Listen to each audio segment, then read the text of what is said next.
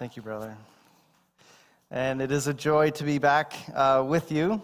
It's been, I think, almost two years to the day almost uh, since we were back in town, back with you particularly, and with your church family. And I like your new digs. It's great, great acoustics. I love hearing worship and being able to hear the voices of God's people sing his praise. Thank you, brother, for leading us. Well, open your Bibles to Jude, uh, the book of Jude. It's right near the back, just before Revelation. And we're going to read just the first, sorry, the last several verses of this letter together. And so if, if you can grab your Bibles, open that up or on your phone and uh, open that up and scroll down to Jude chapter, well, it's one chapter, verses 17 to 25. And if you would stand with me in the reading of God's word together. Jude, verse 17 to 25. Hear the word of the Lord.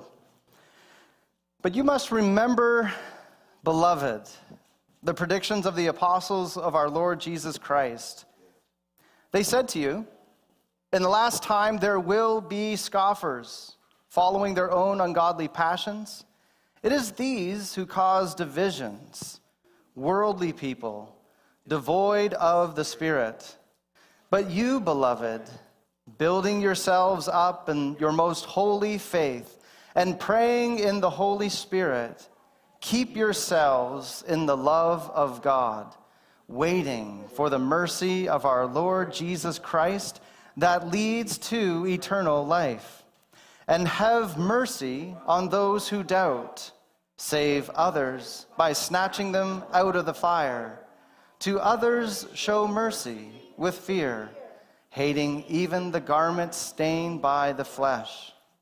Now, to him who is able to keep you from stumbling and to present you blameless before the presence of his glory with great joy.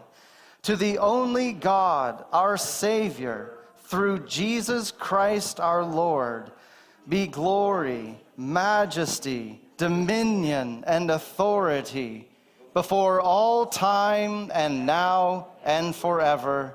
Amen. Amen. You may be seated. I, I don't know about you, if, but some of us here perhaps have run a marathon. And those are hard. Uh, I've never actually finished a marathon, nor have I even started one. But from everyone who has told me about running a marathon, the goal is actually to finish, to actually cross the line, to finish the race. And it, the, the time, not so much is the concern as the primary goal is to cross the finish line. And to help people with that, you'll see all sorts of signage and directions and telling you this is the path to run on, and there's people on the side cheering you on, giving you water, some Gatorade to help keep you hydrated, to keep you rolling. Now, what if you signed up to run a marathon where the opposite was true. That as you started to run this marathon, there was actually the designers and the people on the side were actually mocking you and hurling insults at you, actually throwing rocks, throwing tree limbs in front of you, getting ahead on the race and digging holes and trying to make some pits for you to stumble into or fall into, anything to make you stop running. In fact, they would cross over onto the track and start running against you, pushing you, clipping you. Would you want to sign up for a marathon like that? It'd be hard. Now, what if I told you that everyone who starts this race and finishes this race, as they cross the finish line, they are ushered into eternal glory with God and enjoy everlasting peace and joy and love with God? And everyone who doesn't enter the race and everyone who doesn't finish the race is immediately ushered into eternal hell, forever separated from God's love and joy and peace. If you knew that's what happened at the end of the race, would you care as to how difficult the marathon was? Would you not be motivated to finish the race. It really wouldn't matter how hard it was. It wouldn't matter how many limbs and obstacles were on the course. You knew the reward at the end was exceedingly better than any trial you would experience as you ran the marathon. This is the race we're in, brothers and sisters. God has called us through his son Jesus Christ to a marathon, a race of faith a race that Jesus himself has run for us first. He is the one who has blazed the trail, he's marked out the course, he has won the victory, and he now calls us to fix our eyes on him. The author and perfecter of our faith. He's the one who got us into the race to keep our eyes locked in on him and say, Keep running, keep running. And he gives us his word and particularly, I think this message here from Jude as one of the means by which encourages us to keep running, to keep moving ahead by faith, so that we cross the finish line by grace. Now, Jude is writing to believers who, as he started out at the beginning of this letter, we didn't read this section, but if you just kind of flip back to verse 3, he's, he said, You know, beloved, I was really eager, eager to write to you about our common salvation, but I found it necessary to write appealing to you to contend for the faith. They were beginning to falter, they were beginning to stumble on the course. And so he's like, I was going to write to you about something, but I think I need to reaffirm some key gospel truths that are going to help you keep running. That's going to be more urgent. This is going to be so key in my letter to you. And we really pick up at the end of this letter some of those key pieces of how do we finish well. And this is so applicable, right? This is so applicable in our own day. Ephesians 5, Paul says that the days are evil. And as we were just praying, it is such an important part in our own days, in our very confusing days, to be able to not get lost on the course or distracted, but to keep running. And it's interesting that Jude, when he wants to encourage the believers to keep running, he doesn't first start with, This is what you need to do. Do you notice he starts in verse 17, This is who you are? If you don't know who you are, you're not going to keep running. And so he begins by calling them beloved. You see that in verse 17? Beloved. In fact, we didn't have time to read the whole letter, but he uses this word three times. He calls them beloved in verse 3, in verse 17, and verse 20. We read two of those.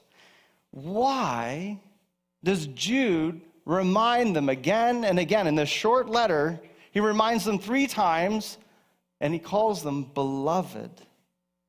He calls them beloved because if we jump back to verse 1, he says, To those who are called, beloved in God, that's actually the verb form, beloved in God the Father, and kept for Jesus Christ.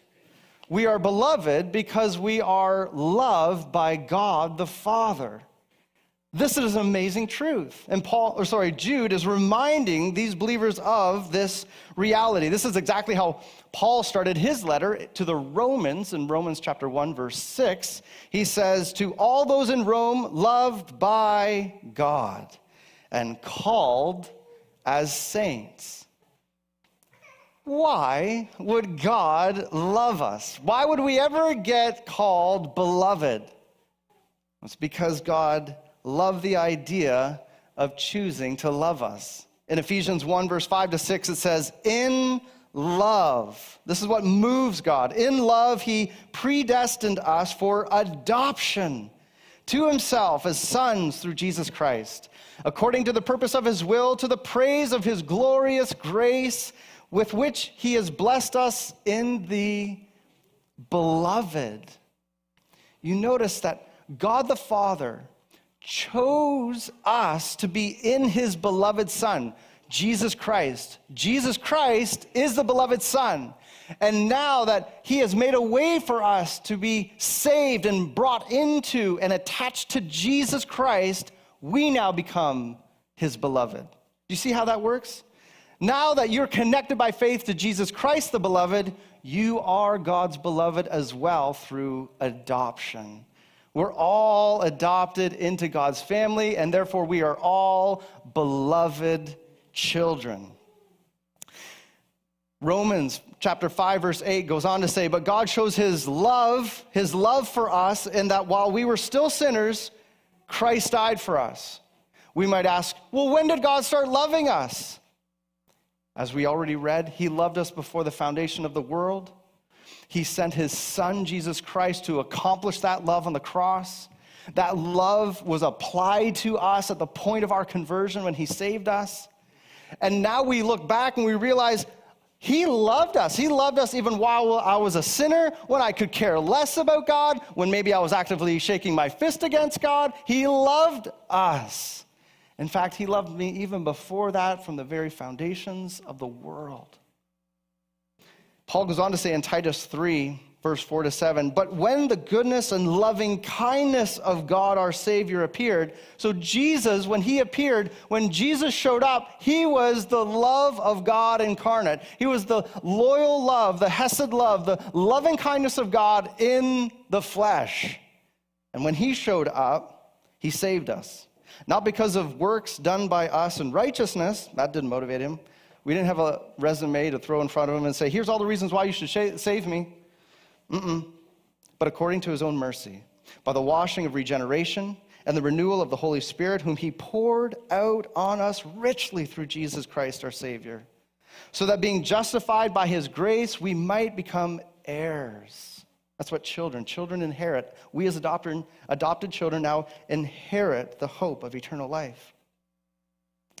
Romans 5, verse 5 says, And hope does not put us to shame, because God's love has been poured into our hearts through the Holy Spirit, who has been given to us. The Holy Spirit has been poured out into our new hearts as adopted children, sealing in God's love. It's a guarantee as a constant reminder, the Holy Spirit, the person of the third person of the Trinity, living inside us as believers, not only to strengthen us to keep running the race, but to remind us as we run that we are beloved children of God.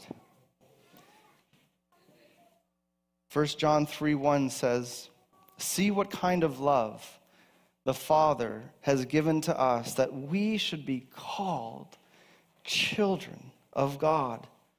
And so we are. You know, the number one thing that believers struggle with is believing that God actually loves them. We can come up with a long list of all the reasons why God should not love us, why he ought to be disappointed with us kind of begrudgingly fulfilling the promises to us because we're children, but he really wished that I wasn't in the family. We think that God's kind of just obligated now. He's kind of locked in because of what Jesus did, but he really wished I wasn't in the family. He thought that he really kind of made a mistake when he saved me. And we can get this idea in our head yes, yes, yes, God loves people, but he doesn't love me because I know what I've done, I know what I've said, I know what I did, and we set aside all that God has done and all that He has said. And we be- begin to believe our own assessment of ourselves, and we forget the gospel.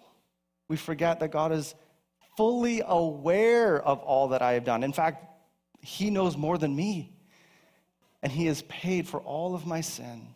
He has washed me entirely clean. He has given me a new heart. He has poured the Holy Spirit of adoption into my new heart so that now I can be called a son and daughter of God and beloved. We're called beloved because it was love that moved the Father to do all of this on our behalf through Christ, applied by the Spirit. And so we are rightly called beloved.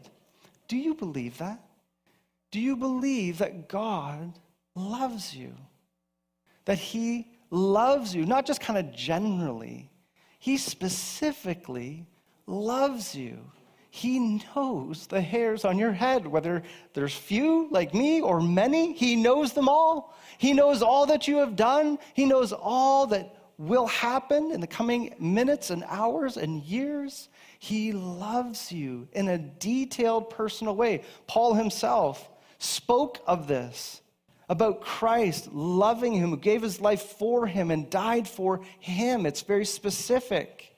This is true for all of us, including you. As you put your faith in Jesus, you know that God loves you.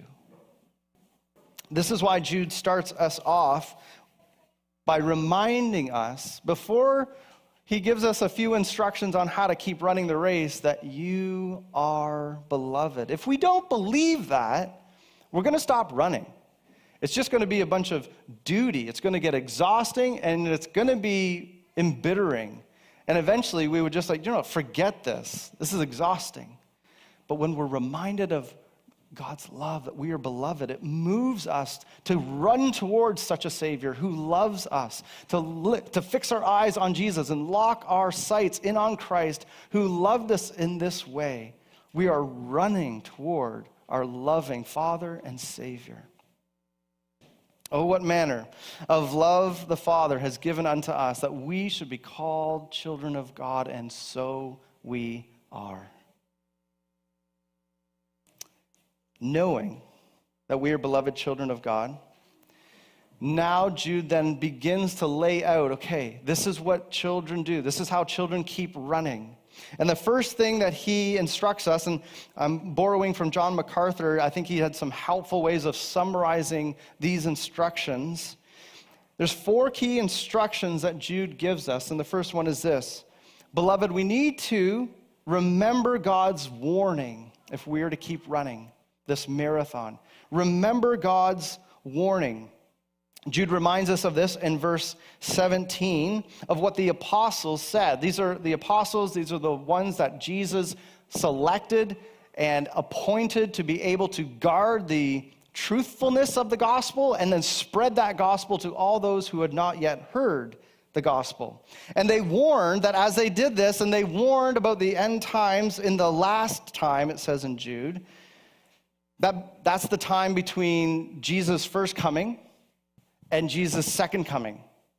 That's the last time. So we are living in the last times. And Jesus says, during this last, these last days, this last time, there is going to be an increase in persecution and opposition to the gospel of Christ and ungodly passions will increase and even lure believers away into these sins. Paul says in 1 Timothy chapter 4, 1 and 2, he says, Now the Spirit expressively says that in the latter times some will depart from the faith by devoting themselves to deceitful spirits and teachings of demons, through the insincerity of liars whose consciences are seared. Again, uh, Paul talks about in 2 Timothy chapter 3 verse 1 to 5 but understand this that in the last days there will come times of difficulty for people will be lovers of self lovers of money proud arrogant abusive disobedient to parents ungrateful unholy heartless unappeasable slanderous without self-control brutal, not loving good, treacherous, reckless, swollen with conceit, lovers of pleasure rather than lovers of God, having the appearance of godliness but denying its power. Avoid such people. Jesus himself actually warns about this in Matthew 24. He says, And many false prophets will arise and lead many astray. And because of lawlessness, because lawlessness will be increased, the love of money, the love of many will grow cold. But the one who endures to the end, the one who finishes the race, will be saved. We should not be surprised in our own day that a flood of false prophets that fills YouTube and Instagram and TikTok, and how essential it is for us to be warned about what they're saying. Jude, verse 18, says that they are worldly people, people devoid of the Spirit. They don't have the Holy Spirit. They're not believers. They're not born again. They have not been given the Holy Spirit. The Holy Spirit has not been poured out into their hearts because they have no heart for God. They're doing their own thing on their own agenda, their own timeline, in their own strength. And if believers, as we as believers, if we begin to listen to them and have our ears scratched by them and have our hearts drawn to them, and we begin to believe the things that they are saying, then we begin to be duped and deceived by their lies. And as a result, we become susceptible to division. We personally become weak in our faith. And Satan has now an open door to begin to bring division and destruction to Christ's church. Now, Christ is king, and he will build his church, but we need to be on guard. You know, sometimes we think that these false teachers are going to be really easy to identify, really easy to recognize. You know, like a witch on a broom that just flies through a room, and you're just like, yeah, that's really, don't follow. But actually, in reality, these false prophets, uh, they have a nice smile. They dress well, uh, sound really positive and encouraging. And they say things like, Jesus actually came not to die for your sins, but to actually spare you from poverty and illness and to make you healthy and wealthy. That's why he came. He didn't actually take on sins. No, that, that, that's, a, that's a really harsh thought. God loves you. And Jesus was simply displaying an example of love on the cross. Or they may talk about how, in many ways, we these false prophets will talk about all the different ways in which, instead of trusting and relying on the word of God, you should rely on their words. And they lift up their own opinions as equal with or above Scripture. There's lots of different subtle ways in which these people, these false prophets, will speak. And we need to be aware of this. We need to be aware of the messages. I didn't know Pastor Ray was going to spend this time before we were looking into God's word right now to pray and to ask, whose voice are you listening to?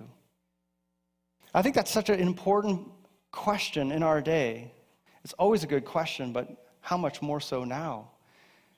If we just kind of take a, a quick little survey of how much time we are listening to the voices in our life, I think that's insightful.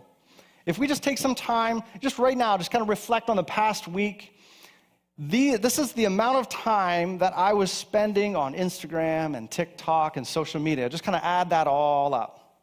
A little bit of YouTube in there, and then you add to that as well the, all the times that you spent on the news and reading headlines, diving into articles, hearing different opinions on, I think this is going to happen, or that's going to happen, or this is why they did it, or I think this is why they did it. And you just kind of add all that up into that as well. Get a huge list, add all that time up.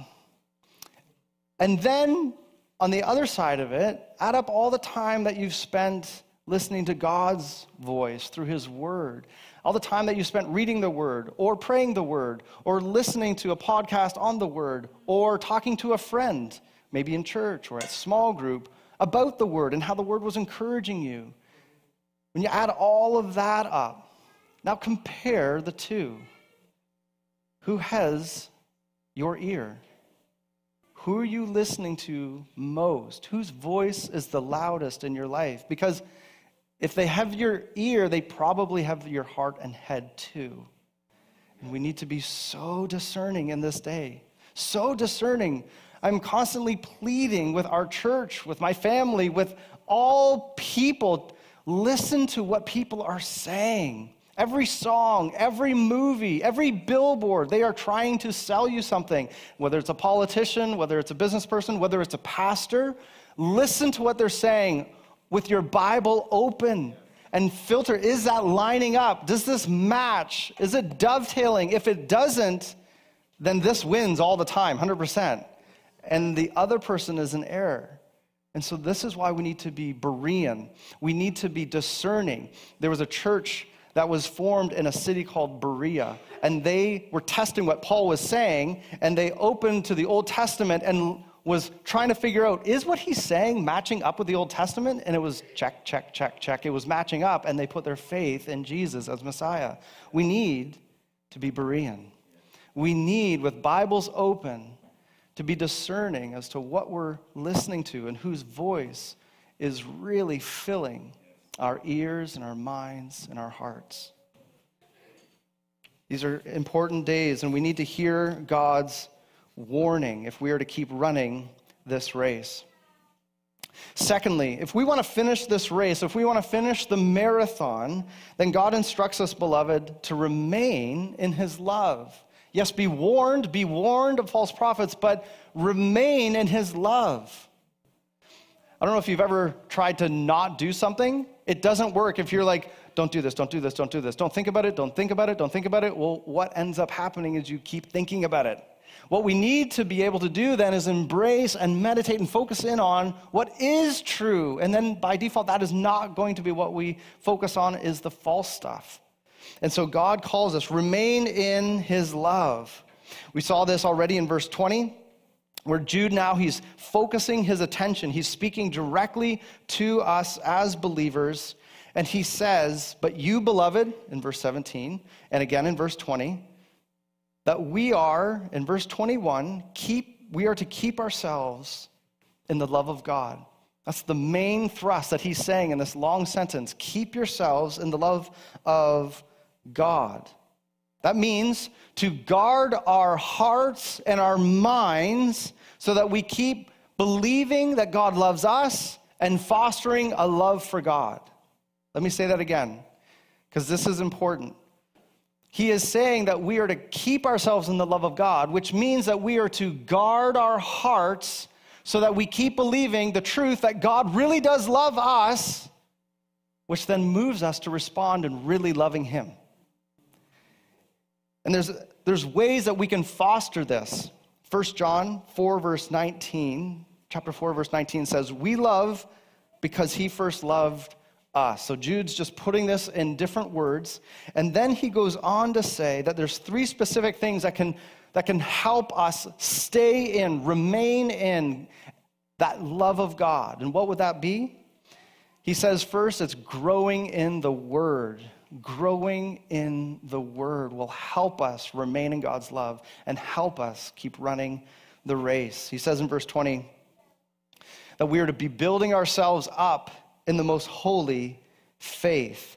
Jesus Christ, he's, as we just sang, he's the foundation, he's the cornerstone, he's the foundation of our faith, and we are to build on top of Christ and his word by his word. This is how we grow. We grow in our, our understanding of truth, in theology, that is, in understanding right things about God, in doctrine, that is, truths about what God has said about himself and us and the world. We need God's voice to renew our minds, God's word to be constantly transforming the way we think and see everything in our life.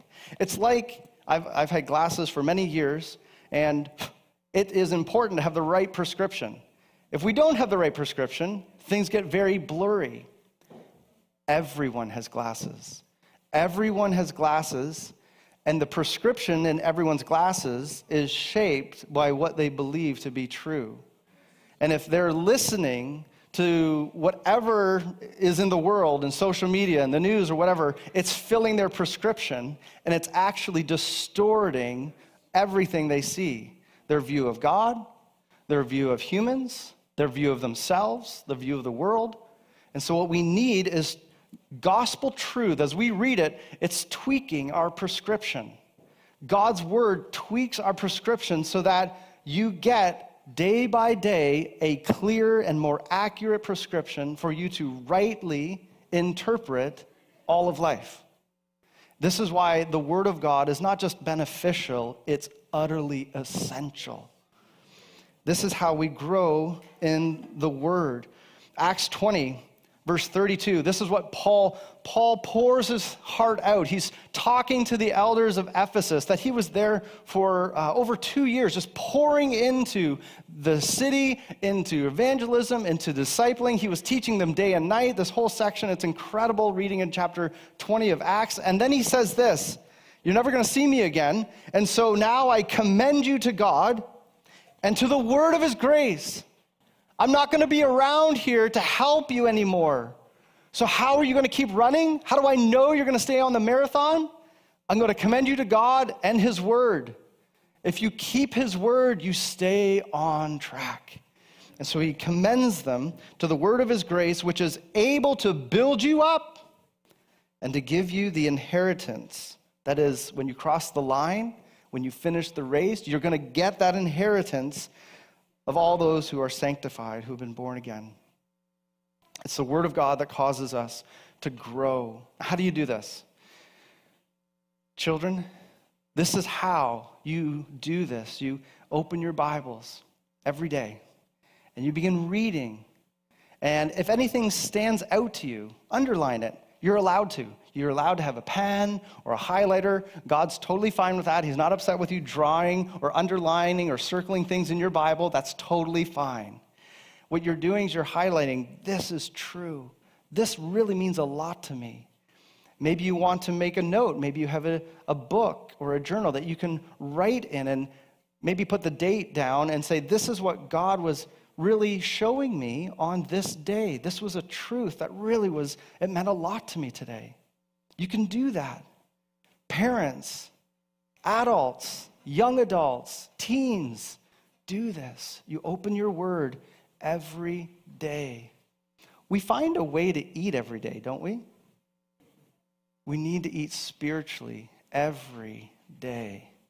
And as we eat, we want to jot that down and not just do this personally. Maybe, maybe you work uh, night shift, and the best time to read is maybe at night or in the morning. Whenever it is, make sure you are eating God's word. And then to eat together. It's good to eat personally, but then also together. And this is what we're doing. We have gathered together. We have come together to eat God's word together. And when you're in small group and you're sharing God's word, you're actually sharing the the fish and the bread, you're spreading out the meal around to those, and you're sharing what you were shared with by Jesus in the morning, what he gave you to eat. Now you're sharing that with others. It's so important for us to eat God's word personally and together. Another way that we are to continue to remain in the love of God is by praying in the Spirit. Praying in the Spirit. This is what Jude says in verse 20. He says, praying in the Holy Spirit. Now, praying is simply talking with God, and praying in the Spirit is simply talking to God with the leading of the Spirit. And so, what might that look like practically? Well, it looks like when you're praying, maybe you're reading Psalm 23 that morning. And as you begin praying and you're thanking God for being your good shepherd, suddenly you think of uh, Margaret or Isabel. And their name just came to mind. You begin to pray, God, would you be their shepherd? Would you lead them along paths of righteousness? For your name's sake, God, you know how discouraged they are in that work situation or that family thing that's going on. God, would they know that surely goodness and mercy will follow them all the days of their life, and they will dwell in the house of the Lord forever? God, would you encourage them with this? And what I'm doing is I'm praying for these two people that the Spirit just brought to my mind, and I'm using the Word of God that God had led me to read that morning, and I'm putting them together. And I'm beginning to pray by the leading of the Spirit for those things. And so, again, this is when we are talking with God, the odds of us walking away from God while we're talking to Him are low. Do you see how praying in the Spirit is going to be very, very helpful in staying in the love of God and keeping us running in the race of God, right? And so as we pray in the Spirit, we are talking with Him, we are in communion with Him, we are praying through the Word with Him, His own Word. We're praying for His people, we're praying for the lost, we're praying by the leading of the Spirit, we're praying in the Spirit. The third thing is that not only do we want to grow in the Word and pray in the Spirit, but we also need to be actively waiting for the coming of Christ. Actively waiting for Christ's coming. This is how he finishes verse 21. It says that waiting, you'll notice these are ing words, right? Keep yourselves in the love of God, main idea. How do we do that? And then there's these three ing words that attach to that idea that tell us how do we keep in the love of our God. And the first one, and the last one is waiting. This is active waiting. This isn't just like I'm just sitting on the couch flipping waiting through the commercials to end so I can get to the real thing. No, this is an active waiting, anticipating, hoping in the mercy of our Lord Jesus Christ that leads to eternal life. That's when he comes and all that he has promised is now fulfilled. Titus 2, verse 11 to 13, Paul says, For the grace of God has appeared in the first time that Jesus came, bringing salvation for all people, training us to renounce ungodliness and worldly passions and to live self controlled, upright, godly lives in the present age waiting, waiting for our blessed hope, the appearing, the second appearing of the glory of our great God and Savior, Jesus Christ. This isn't kind of like a 50 50 lottery. This hope, this waiting, is waiting with, uh, for an event with absolute certainty that it is going to come. We know that Christ is coming back. We don't know when, but we know he is.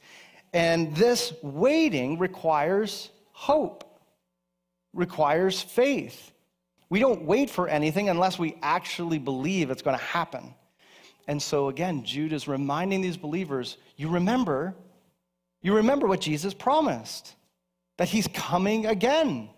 Keep believing that promise. Don't let go of that promise hope in that promise. You're waiting for him to fulfill that promise. And as you are waiting for that promise, which inherently gives you eternal perspective, that is, this time is short. This marathon, it feels long. It's not long compared to eternity that's coming. And he's coming. And when he comes, he's going to usher me into that eternity.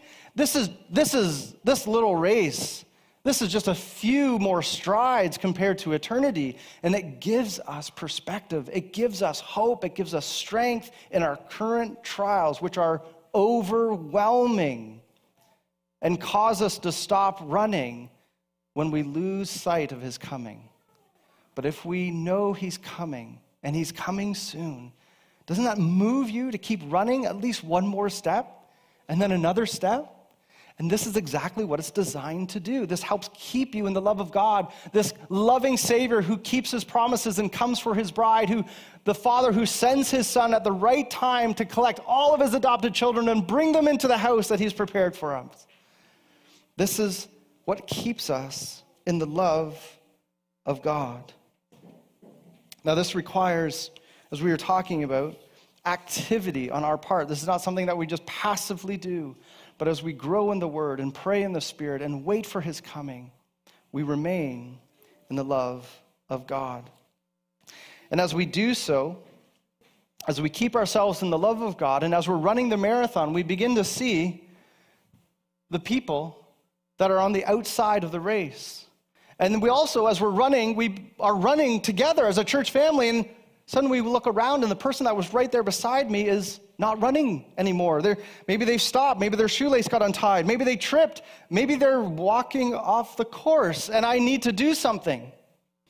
And this is why Jude then also says, as a third instruction, that, beloved, we are to reach out with God's mercy as we run this marathon. We are to reach out with God's mercy. Jude says here in verse 22 have mercy, show mercy. He repeats this twice in verse 22 and verse 23. If we are not growing in the Word, if we are not praying in the Spirit, if we are not waiting for His coming, then we can easily be duped and deceived and distracted and are at risk of being disqualified. And so, what do we do? What do we do in those moments? I remember uh, watching and seeing this little, um, little video a few years ago of a marathon that was happening in Spain, I believe. And the runner, the, the leader of this race, who had been leading, I think, from start to finish, just way out in front, hundreds of meters in front of everyone else, had stopped about 100 or 200 meters before the finish line, thinking he had actually finished the race. They don't know if he got the, the signage confused uh, or what happened, but he stops and he thinks he's won. And he's just kind of walking and catching his breath and just kind of standing still. And the person in second place sees way up ahead that the leader has stopped running. Now he has a choice to make. What am I going to do when I get to him? And what he did was that he grabs him by the shoulders and said, Keep running, keep running. The finish line's just there, keep going. And the leader of the race, who had stopped, finished the race and won the race. And we are at a point, I believe, as a church, where we see other believers getting distracted and stop running. They're running so well. There's been all sorts of reasons why in the last few years that we've stopped.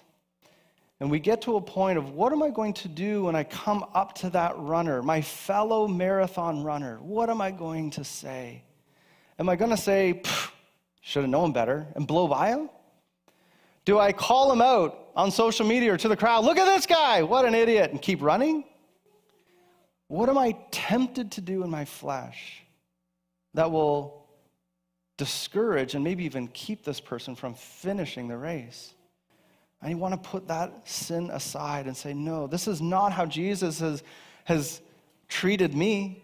Jesus, in his mercy, came after me and saved me and got me into the race. And Jesus, in his mercy, lavishes it on me day by day. Surely goodness and mercy will follow you all the days of your life. You know what that word means, follow? That word means follow the way a lion follows a gazelle. That means it is hunting it, you down with his love, not to devour you, but to say, keep going, keep going, keep going. This is the mercy of God poured out on us as beloved children. Ought we not to do the same? As we come along, our brothers and sisters who have may have been distracted by all these things that are going around, they've not kept running the race, coming alongside them and say, Keep going, keep going. And Jude actually lays out very quickly three types of people that we ought to come alongside in mercy to restore back onto the race. And the first is that we need to reach out to those who are doubting. Those who are doubting. You see that in verse 22. These are people who are confused. They're confused. They, they were running the race, they were holding on to God's word, they were running with truth, and then they started hearing some stuff off to the side. Maybe someone shouting from the sidelines, and they kind of stopped. And they're kind of listening and taking it in. They're kind of, huh, that's, that's different than what I've read here. And now their attention has been gripped, and they're quite confused. Now, they haven't been convinced, and they aren't totally leaving it into a totally different lifestyle, but they've stopped and they're beginning to doubt. They're beginning to be confused. And 1 Thessalonians 5:14 says that as Paul says, we urge you brothers admonish the idle, encourage the faint-hearted, help the weak, be patient with them all. We are to come alongside them, patiently open the word with them and say, No, no, no, no, don't listen to that. That's not true. Listen to what God's word says and remind them again, awaken them again to the truth of God's word and pray with them and show them great mercy. A second group that Jude highlights here is that we want to reach out to those who are not just doubting, but are deceived. They haven't just started to listen to what was said at the sidelines and not just become confused, they're actually now convinced. Oh, that's right. And now they're dialoguing. They're actually, they're stopped running, and now they're actually engaging. They're actively convinced of what's going on. Now, they haven't started to live that out. They haven't started to live out that lie, but they're now convinced of it. And here is where, uh, as Jude highlights, it is of such seriousness that he says, Go and save others by snatching them out of the fire, showing them mercy. That's how serious it is. They don't even realize it, but as they're convinced of these truths, they're starting to get singed and burnt. And you're like, oh my goodness, get off that. And you're putting it out with the word. You're putting out these lies that's starting to burn them because what happens if they don't if they don't turn away from that lie, they actually become ensnared. And this is what Amos 4:11 and Zechariah 3:2 they use the same imagery of snatching a firebrand, snatching something out of the fire that's being burnt and brushing it off before it's entirely consumed. This is how serious this is. This race is of eternal consequences. The stakes couldn't be higher. And so when we see someone, not just, not just doubting, but actually being convinced of an error, of a lie, we need to come to them quickly, lovingly, urgently, with the Word of God, with mercy, and begin to plead and bring them back into the race, into the truth. Now, there's a third group he mentions here. The third group is that we need to reach out in God's mercy to those who are defiled.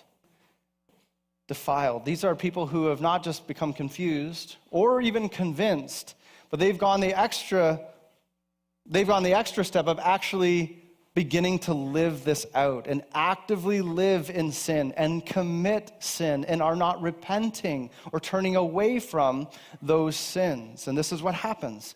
When we begin to believe a lie, we begin to live that lie out. And so that's why, even in this situation, he says, Go in mercy, but be warned. They have stained their garments by their sinful behavior and Jude calls us for, to, with discerning fear. Not, a, not fear in such a way of being afraid, but fear is being sobered. We need to be humble and use wise discernment as we go and seek to rescue people out of these errors, these lies. This is the same as Jude cautioning a fire truck that shows up at a fire and make sure that the fire truck doesn't catch fire. It's like warning the lifeguard as you save someone who's drowning, make sure you don't drown. This is exactly what Paul says in Galatians 6, verse 1. Brothers, if anyone is caught in any transgression, you who are spiritual should restore him in a spirit of gentleness. Keep watch on yourselves, lest you too be tempted. So we need to reach out and seek to restore those who are being confused and convinced and even walking away in a, a lifestyle of sin. But we need to be careful that we don't get caught up. I know sometimes I get sent all kinds of links all the time. And they're like, if you just watch this one more YouTube video, then you will be enlightened and you will suddenly realize what I'm now convinced of. And honestly, like, click on a few of those links, you're like, okay, wow, I see how you got there. But that's not true. And it's so easy to get caught up. And we need to be wise and discerning. If we do this, as we continue to not only reach out with God's mercy, as we remain in the love of God and are warned against false teaching, we are able to keep running the race. And it's amazing how Jude finishes. He, it's like he knows, right? You know, you've watched athletes. You know how they practice and prep for the game. They usually have AirPods in, they're listening to music. There's something about worship, there's something about music that moves an athlete. And God knows this, right? We're made in the image of God. We're actually hardwired to sing, we're hardwired to worship. And this is how Jude finishes. He calls us to keep running and worship our way as we finish the marathon he gives us a doxology at the end. And this is how we finally, this is the last instruction he gives us that, beloved, we are to rejoice in God's greatness as we finish the race. Rejoice in his greatness. It says first that now to him, now to him. Who's him? Him, well, it says first now. Now means that this can be true anytime. It could be true in the morning, if it's in the afternoon or at night, and whatever season you're in, you can sing this song because it's always true. And so he gives us a song that we can sing in any season. Now to him. This is the one who is deserving. You start at the end of the sermon or at the end of the song and work backwards. It's this is the one to whom we sing who deserves all glory, majesty, dominion, authority, not just now, but for all time and now and forever. Who is this? Who would deserve this kind of a song? It is God. God our Savior, it says. He's the one who is able. Able to do what? Strong enough to do what? To keep us from stumbling and to keep us. Keep us. If we go back to verse 1 of the same letter, you'll what I read at the very beginning of the sermon, you'll remember that this letter is written to those who are called beloved of God and kept. Kept for who? for Jesus Christ. Kept for Jesus Christ. First Peter says something very similar in chapter 1 verse 3 to 5. Blessed be the God and Father of our Lord Jesus Christ. Why? Well, according to his great mercy, he caused us to be born again to a living hope through the resurrection of Jesus Christ from the dead and to an inheritance that's imperishable, undefiled, unfading, kept kept in heaven for you who by God's power are being guarded or kept through faith for a salvation ready to be revealed in the last time. Do you see how God is really orchestrating all things in the marathon? He is in complete control of the race. He is in complete control and helping you, guarding you, keeping you to finish the race. He doesn't lose any of his runners, he doesn't lose any of his adopted children. They make it, he en- enables them to finish the marathon. He keeps them all the way, and he's kept this inheritance waiting for us so that when we cross the line, because he's kept us, then he unites us to the kept inheritance that he's been keeping for us, and he brings them together. Do you see how God has given us such reason to sing? We have a song to sing. We have a joyful song to worship our way all the way to heaven. As we fix our eyes on Jesus, the author and perfecter of our faith, we are called to sing our way and worship our way all the way into his arms, all the way to finish the race and cross the line. First Peter ends, and I'll end with this. First Peter chapter 1, verse 8 9 says, Though you have not seen him, we haven't seen him physically. Oh, but you love him. Though you do not see him now, you believe in him and rejoice with joy that's inexpressible, filled with glory. And what's the result? Obtaining the outcome of your faith, the salvation of your souls. Beloved, Jesus is waiting for us, keeping us, enabling us, and giving us a song to sing as we worship our way, as we run this race, singing our hearts out to Jesus, who has finished the race already and is now waiting for us to join him. Let me pray as we finish this race together. We can't run this alone.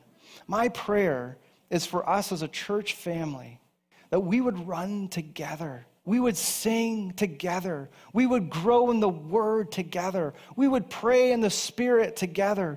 We would wait for his coming together. Let's do that, church. Let's do this together. Let's pray. Father, we love you. We thank you that you have loved us. We love you because you first loved us. And we have gathered as your beloved. We sing as your beloved. We hope in you and the return of Christ as your beloved. And we pray, Father, would you send Jesus, your beloved, to us, your adopted beloved, for the sake of your name? Keep us, keep us running, step by step, stride by stride, together in the faith. We pray in your name. Amen.